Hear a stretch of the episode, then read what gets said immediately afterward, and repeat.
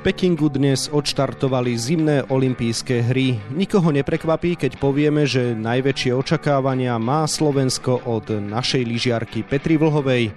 Koľko medailí môže priniesť? Aj túto otázku sa pokúsime zodpovedať v dnešnom podcaste Deníka Šport a športovej časti Aktualít Šport.sk. Príjemné počúvanie vám želá Vladimír Pančík. V tejto sezóne sa Petra Vlhová štilizovala do role slalomovej suverénky. Cenníkov však nebude chcieť získať iba v najtočivejšej disciplíne. Hovoriť o tom budem s našou bývalou lyžiarskou reprezentantkou a dnes televíznou expertkou Janou Volnerovou za Slobodna Gantnerovou, s ktorou sa spájame na diaľku. Želám pekný deň. Príjemný dobrý deň. Janka, Agentúra AP predpovedá, že Petra Vlhová získa na zimných olympijských hrách v Pekingu tri medaily, konkrétne zlato v obrovskom slalome a striebra v slalome a alpskej kombinácii. Boli by ste spokojná, keby sa v AP nemýlili? Tak je to príjemné, že aj agentúra AP takto predpovedá Petre medaily a ja si myslím, môj osobný typ bol dve medaily minimum, tri medaily sú viac než pravdepodobné a ja a myslím si, že aj Petra by bola spokojná, ak by tento typ agentúre AP vyšiel. Obrovský slalom bude v pondelok prvá ženská zjazdová disciplína pod piatimi kruhmi. Je dobré, že sa začína práve ňou? Myslím, že je dobré celkovo, že sa začína technickými disciplínami a môže byť pre Petru výhodou, že sa začína práve obrovským slalomom, kde vzhľadom na to, že tie výsledky mala také kolisavejšie v tejto sezóne v disciplíne obrovský slalom, nebude na ňu vyvíjaný až taký tlak, ako to bude v slalome, ktorý bude nasledovať druhý. Čiže pokiaľ Petra zajazdí fantastické jazdy, ako sme to videli v Kromplaci a podarí sa jej získať medailu už hneď v prvých pretekoch v obrovskom slalome, tak potom na svoju najsilnejšiu disciplínu môže ísť úplne bez zviazaných nôh a môže práve bojovať o tú najvyššiu priečku a o tú zlatú Obrovský slalom je považovaný za základ z jazdového lyžovania. Skúste vysvetliť prečo. Oblúk obrovského slalomu je vlastne základným oblúkom lyžiarským pre všetkých a je to v podstate prvý oblúk, ktorý sa pretekári detičky od malého veku učia. Je to prvá disciplína, ktorej súťažia. Je polodlhý, vieme to tak povedať, a je to oblúk, v ktorom vieme urobiť, keď je zatočený, veľmi technickú časť, ale vieme ho urobiť aj otvorený a vie to byť vlastne rýchly. Čiže sa to niekedy môže podobať až na super obrovský slalom. Je to taký vlastne stavebný kameň celého lyžiarského a celej lyžiarskej techniky. Petra sa stala v tejto disciplíne v Óre pred tromi rokmi majsterkou sveta. V Lani v Cortine d'Ampezzo sa jej však na šampionáte nedarilo a skončila až 12. Môžu byť tieto dvoje pretekov pre ňu nejaké poučenie pred olympijským štartom? Každé jedné preteky, ktoré pretekárka absolvuje, tak sú samozrejme pre ňu nejakým poučením, či už v tom dobrom alebo v tom zlom. Petra ukázala v obrovskom slalome nielen pred tromi rokmi, že vie jazdiť obrovský slalom, vie sa s tou najlepšou konkurenciou potýkať tým, že teda bola majsterkou sveta.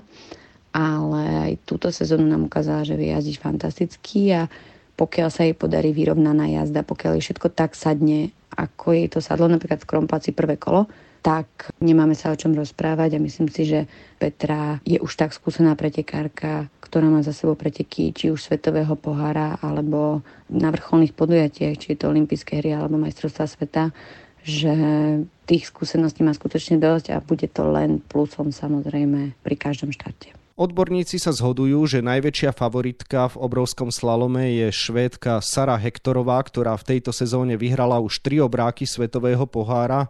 Súhlasíte s týmto názorom? Sara Hektorová ukazuje fantastickú fazónu v tomto kole, v tomto ročníku Svetového pohára v obrovskom slalome, to znamená aj smerom k olympijským hrám to ukázala na posledných pretekoch, čiže jednoznačne je favoritkou, ale teda netreba zabúdať práve na Petru Vlhovu, Tesu Vorlejovú alebo iné pretekárky. Medzi najväčšie kandidátky na cenníkov budú patriť aj talianky Federica Brignoneová a Marta Basinová.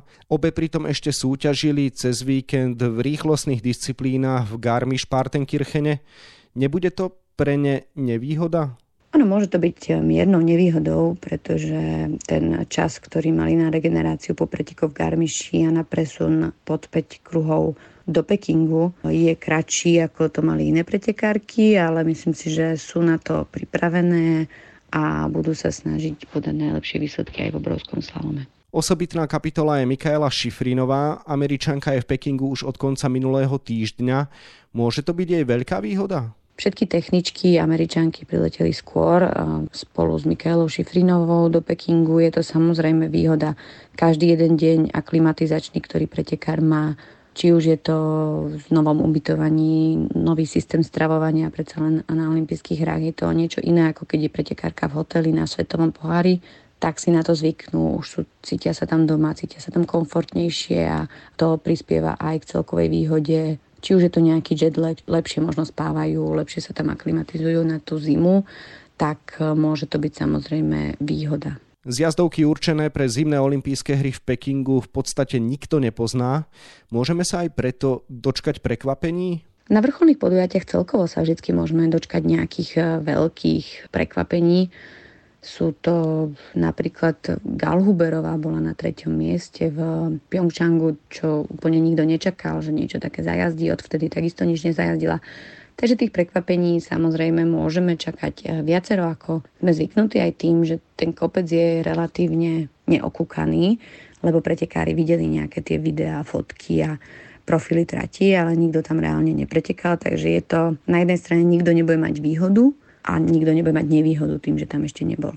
Skôr očakávam prekvapenia v tej mužskej kategórii, pretože tam bez debaty máme minimálne v slalome možnosť, že vyhrajú pretekárov až 10, čo vidíme túto sezónu, takže veľmi sa na to teším, ale aj v ženskom lyžovaní si trúfam povedať, že určite v nejakých prvých piatich budeme vidieť malé prekvapenia, možno že aj na tých medailových pozíciách. Slalom, v ktorom Petra Vlhová v predstihu získala malý kryštáľový globus, je na programe už dva dny po obráku.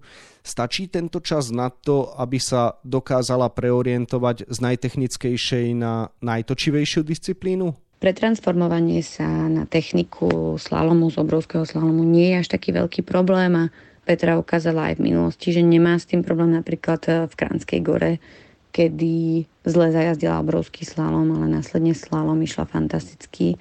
Čiže nemala by som práve z toho obavu, že nestihne sa presunúť e, s tou technikou späť na tú slalomovú lyžu a že by tam mala nejaký problém. Všetky pretekárky budú mať ten istý prípad, lebo 95% pretekárok idú aj obrovský slalom, aj slalom.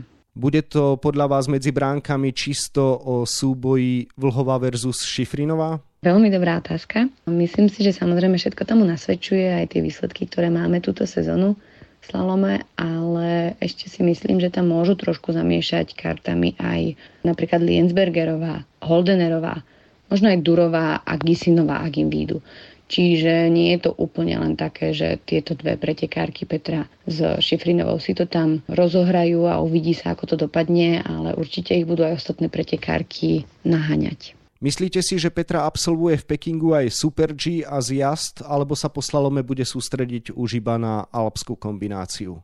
Dôležité bude aj, ako Petre výjdu úvodné preteky v obrovskom slalome a slalome. To tiež bude zohrávať veľkú dôležitosť. Zatiaľ, čo viem, tak všetky vlastne disciplíny sú na programe s tým, že ak by si mali vybrať, že niečo nepôjdu, tak asi to bude skôr zjazd. To znamená, že by išli Super G, to si myslím, že by aj mali ísť, pretože tam Petra, pokiaľ jej to vyjde, tá jazda, tak ako napríklad jej to vyšlo v Cauchenze bez tej chyby, tak má zarobené na veľmi dobrý výsledok e, určite v top 10. Čo sa toho zjazdu týka, určite pôjde tréningy kvôli alpskej kombinácii, ale možno, že vynechá samotné preteky.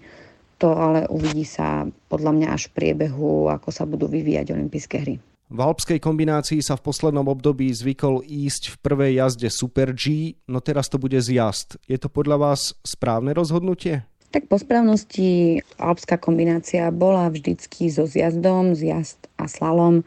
Dokonca poznáme tie klasické kombinácie, kedy sa jazdil v Kitzbüheli zjazd a potom sa jazdil klasický slalom na dve kola a z toho sa urobil výsledok kombinácie. Lenže potom veľa kopcov, ktoré boli zaradené aj do Svetového pohára pre alpskú kombináciu, nebolo prispôsobených na to, aby mohli mať preteky v zjazde. Preto sa tam dalo Super G a dokonca to bolo potom aj také priateľnejšie, lebo začalo viac pretekárov jazdiť e, práve kombináciu, to bola super kombinácia sa to volalo, nie alpská kombinácia a bolo to práve preto, že tí slalomári sa radšej pustia, skôr pustia super obrovský slalom ako zjazd, ale myslím si, že po správnosti by tam mal byť ten zjazd práve alpská kombinácia by mohla byť pre vlhovú medailová tutovka. Vidíte to rovnako? Čo je dnes v športe tutovka? To je... Nemyslím si, že niečo je úplná tutovka. Ani ten slalom pre Petru nebude tutovka. A to vyhrala takmer všetky preteky v tejto disciplíne túto sezónu a je tam fantastická. Čo sa tej alpskej kombinácie týka, tak e, Petra v minulosti samozrejme bola veľkým ašpirantom na najlepšie úspechy, pretože jednak e, jazdila viac rýchlostné disciplíny a jazdilo sa to práve s tým Super G, čo sme spomínali a to Petre trochu vyhovovalo. Zároveň sa otačala 30 a potom s dobrým štartovým číslom išla v slalome, kde samozrejme útočila, pretože slalom bol Petre navždy najsilnejšia disciplína. Teraz je to také otázne, pretože sa to ide so zjazdom a tie pravidlá sa zmenili. To znamená, že keď pretekári zídu z jazd, tak sa už neotáča tá najlepšia 30 a idú tak v opačnom poradí, ale práve sa ide tak, ako dopadli. Čiže ten, čo bol prvý v zjazde, alebo teda v prvom kole alpskej kombinácie, tak štartuje prvý aj do slalomu a tam vlastne ušla tá výhoda slalomárov a tam ušla tá veľká výhoda aj Petre Vlhovej, ktorá bola v kombinácii na jej strane. A teraz áno, je veľkou adeptkou na jednu z medailí, ale nedá sa povedať, že by to bola tutovka. Poďme od Petry Vlhovej ďalej. Čo bude Olympiáda znamenať pre ďalšie naše ženy, Rebeku Jančovú a Petru Hromcovú? Majú podľa vás šancu príjemne prekvapiť?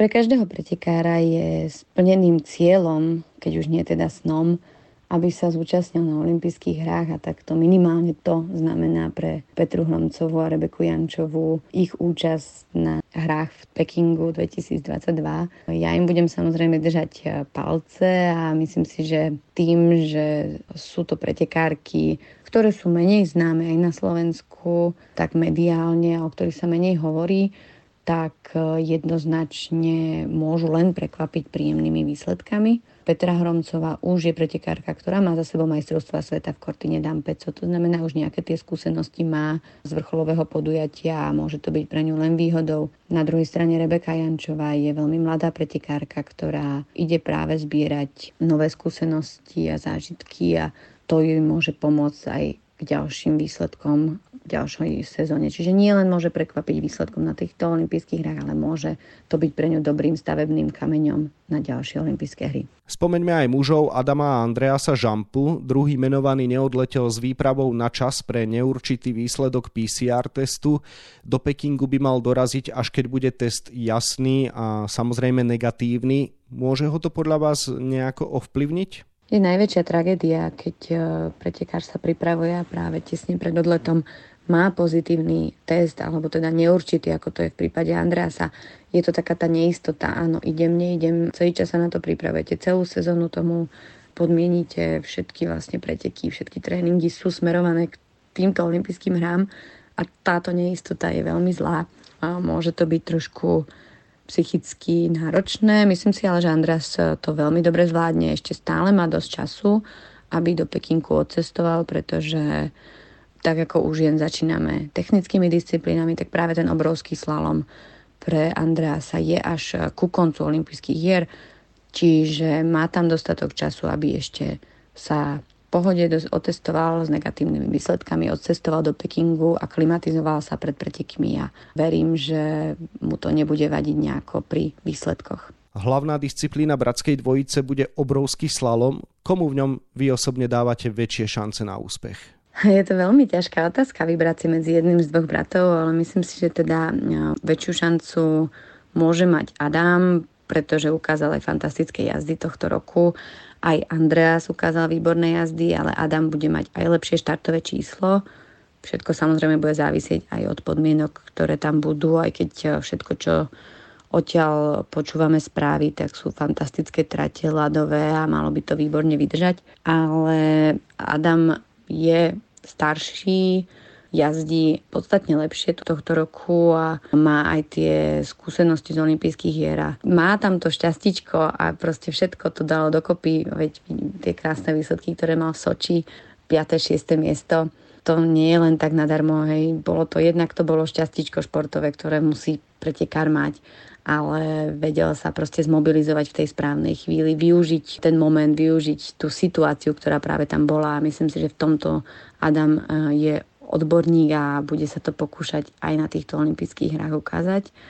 Ale obidvom im samozrejme budem držať palce, aby zajazdili tie svoje jazdy, ktoré majú a ktorými sú spokojní a aby im to vyšlo na čo najlepšie výsledky. Žampovci s Hromcovou a Jančovou sa predstavia aj v tímovej súťaži je reálne, aby sa dostali aspoň medzi najlepšiu osmičku? Samozrejme, že im to môže výjsť a to je práve to čaro toho tímového eventu, že môžu aj takí neznámi pretekári, ako sú Jančová, Hromcová, poraziť pretekárky lepšie, ktorým môže nevýjsť, môže vypadnúť, môže ich, nepodarí sa im tak, ako by si to možno prijali a za to na druhej strane to práve dievčatám našim vyjde a môžu získať body. Takisto Adam s Andreasom sú veľmi bojovní, kvalitní a ukázali v tých paralelných obrovských slalomoch, že ich to baví a že vedia tam zajazdiť aj dobré kola, takže vôbec by som ich neodpisovala. Janka, na záver otázka na vás. Čo vo vašom živote znamenajú zimné olympijské hry a aké ďalšie disciplíny si okrem tých lyžiarských nenecháte v Pekingu uísť? Pre mňa, ako pre každého športovca, boli olympijské hry jedným z veľkým cieľom a snom. Od mala som proste trénovala a vedela som, že chcem sa dostať na olympijské hry a Podarilo sa mi to, podarilo sa mi to kvalifikovať sa až trikrát. Je to také, mám zmiešané pocity z olympijských hier, ale každej jednej som si vážila, že som tam vôbec mohla štartovať a reprezentovať krajinu. Aj tie výsledky boli, moje najlepšie miesto bolo 24. miesto z Vancouveru, ale no, veľmi si ho budem vážiť a ceniť, pretože to bolo ťažko vybojované miesto vo veľmi náročnej konkurencii vtedy a vtedy vlastne to bolo cenné umiestnenie pre mňa. Bohužiaľ, olympijské hry, na ktoré som sa najviac pripravovala a na ktoré som bola naj, najlepšie pripravená v Soči 2014 dopadli zle kvôli tomu, že som sa zranila hneď na začiatku pri tréningu z jazdu a v podstate nemohla som ani chodiť a, a aj toto zranenie je za príčinou, prečo som ukončila v 25 rokoch kariéru, ale vždy sa budem na olympijské hry pozerať s úsmevom a budem si vážiť najviac toto podujatie, pretože není viac pre mňa ako športovca nie je väčšia hodnota ako olimpijská medaila, čiže ja budem veľmi držať Petre palce, aby sa jej cieľ, ktorý si vytýčila, to získ olimpijskej medaily podaril získať. A budem samozrejme fandiť všetkým slovenským športovcom a budem pozerať okrem lyžovania minimálne určite biatlon a všetky večerné športy, ktoré tam budú, pretože ten časový posun bude taký dosť neúprostný a priznám sa, že asi si budem tie prvé kola pozerať zo záznamu a druhé kola až potom budem pozerať ráno, pretože nie som až taký úplný fanúšik, aby som stávala o tretej v noci a sledovala lyžovanie. Toľko Jana Volnerová za Slobodná Gantnerová, ktorej ďakujem za rozhovor a želám ešte pekný deň. Ďakujem veľmi pekne a prajem príjemný deň ešte. Nielen lyžiarske disciplíny budeme počas nasledujúcich dní pozorne sledovať na webe Športdeska a takisto v denníku Šport. V dnešnom vydaní nájdete okrem šiestich olympijských strán a špecializovanej 24-stranovej prílohy k pekinským hrám aj tieto ďalšie témy. Naša futbalová liga sa síce rozbehne až ďalší víkend, no v Česku štartujú už teraz. Aké očakávania má pred začiatkom jarnej časti súťaže u našich západných susedov útočník slovenskej reprezentácie a baníka Ostrava Ladislav Almáši? Futbalisti Kanady sa výrazne priblížili k prvej účasti na záverečnom turnaji majstrovstiev sveta po dlhých 36 rokoch. Čo treba hľadať za úspechom krajiny, ktorá sa historicky píši skôr výbornými hokejistami? Klub Košice Kraus požiadal o vystúpenie zo súťaží riadených Slovenským zväzom hádzanej. S najväčšou pravdepodobnosťou teda nedokončí prebiehajúcu extraligovú sezónu, pričom je otázna aj jeho ďalšia existencia. Pozrieme sa na dôvody tohto kroku. No a na 28 stranách je toho samozrejme oveľa viac. Scenár dnešného podcastu sme naplnili a zostáva nám sa už iba rozlúčiť. Ešte pekný deň vám od mikrofónu želá Vladimír Pančík.